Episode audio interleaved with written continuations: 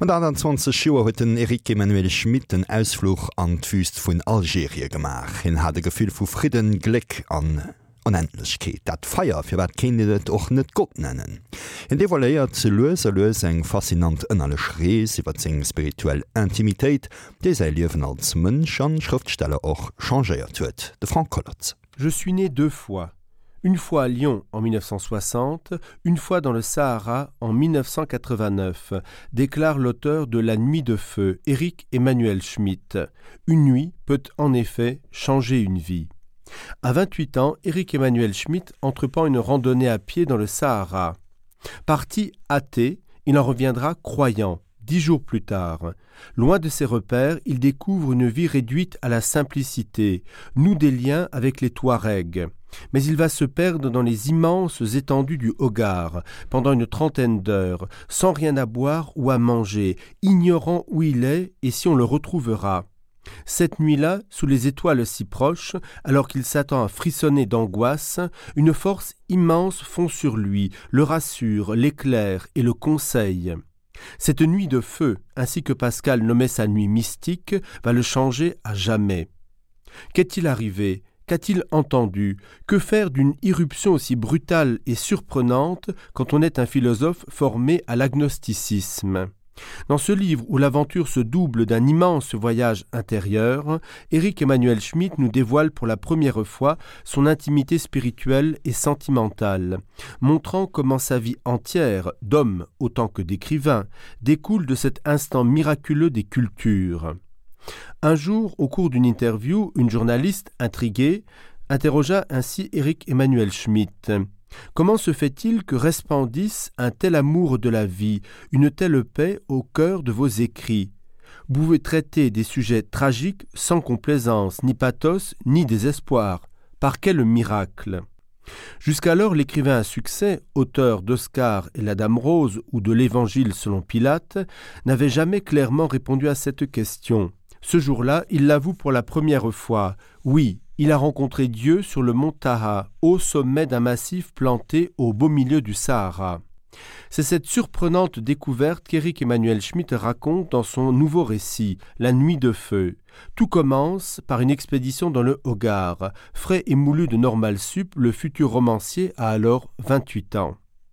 Mal à l'aise dans son métier de professeur de philosophie, il a du mal à trouver sa voie et travaille alors à l'écriture d'un scénario sur les traces du bienheureux Charles de Foucault.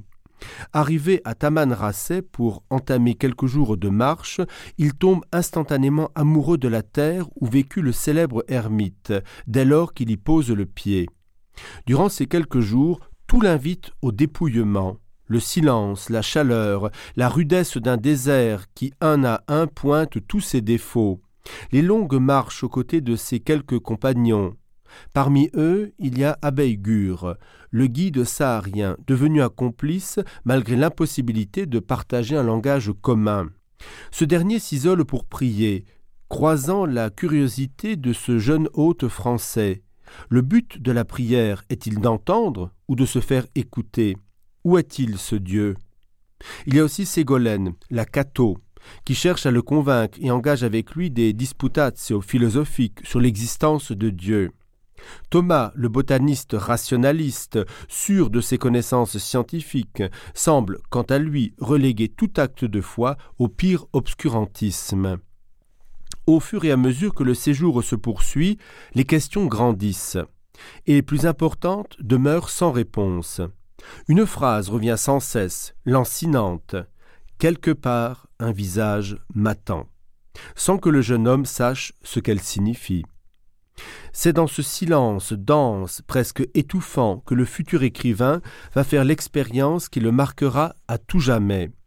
Égaré dans le Sahara, après avoir escaladé le mont Taha, il perd de vue ses compagnons. La nuit tombe. C'est seul, exilé et sans recours, qu'il vit le pic de son existence.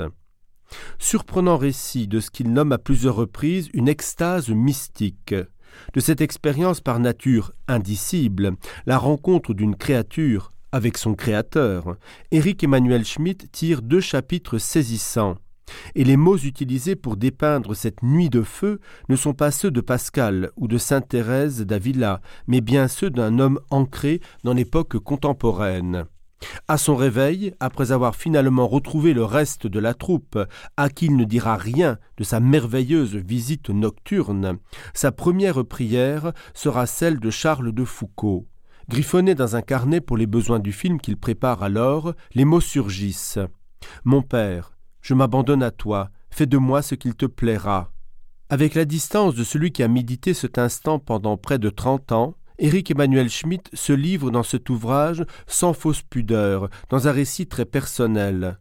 Authentique chercheur de Dieu, qu'il est convaincu d'avoir trouvé au beau milieu du Sahara, il s'applique depuis lors, comme le lui a conseillé Abaïgur le Saharien, à ne pas oublier l'inoubliable. Dans ces pages, il nous fait toucher du doigt son aventure sous les étoiles, mystique, une nuit d'éternité. Loni de Fëll vum Erik Emanuel Schmidt as eng nucht vun Rewechkete is sei Liwen definitiv verënnert huet an eis Liwen och, dat eng Analys vum Frank Collot am Kader vun Carnet de Voyage.